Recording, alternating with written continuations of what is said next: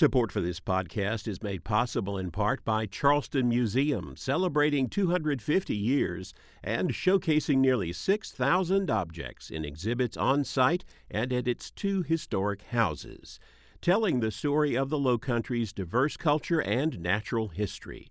charlestonmuseum.org and the Florence County Museum, presenting Legend Francis Marion and the Dee.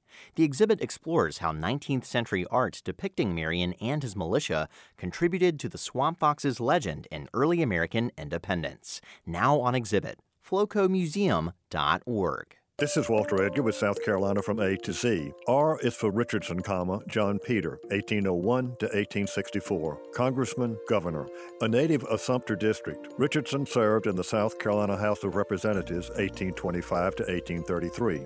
A Unionist, he opposed the nullification movement in South Carolina and, as a delegate to the Nullification Convention, voted against the ordinance declaring the federal tariffs null and void in the state.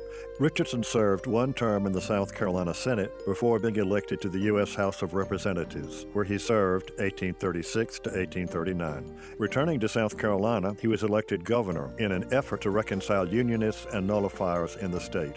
After Richardson left office in 1842, his Unionist sympathies gradually eroded as he observed the growing abolitionist movement in the North.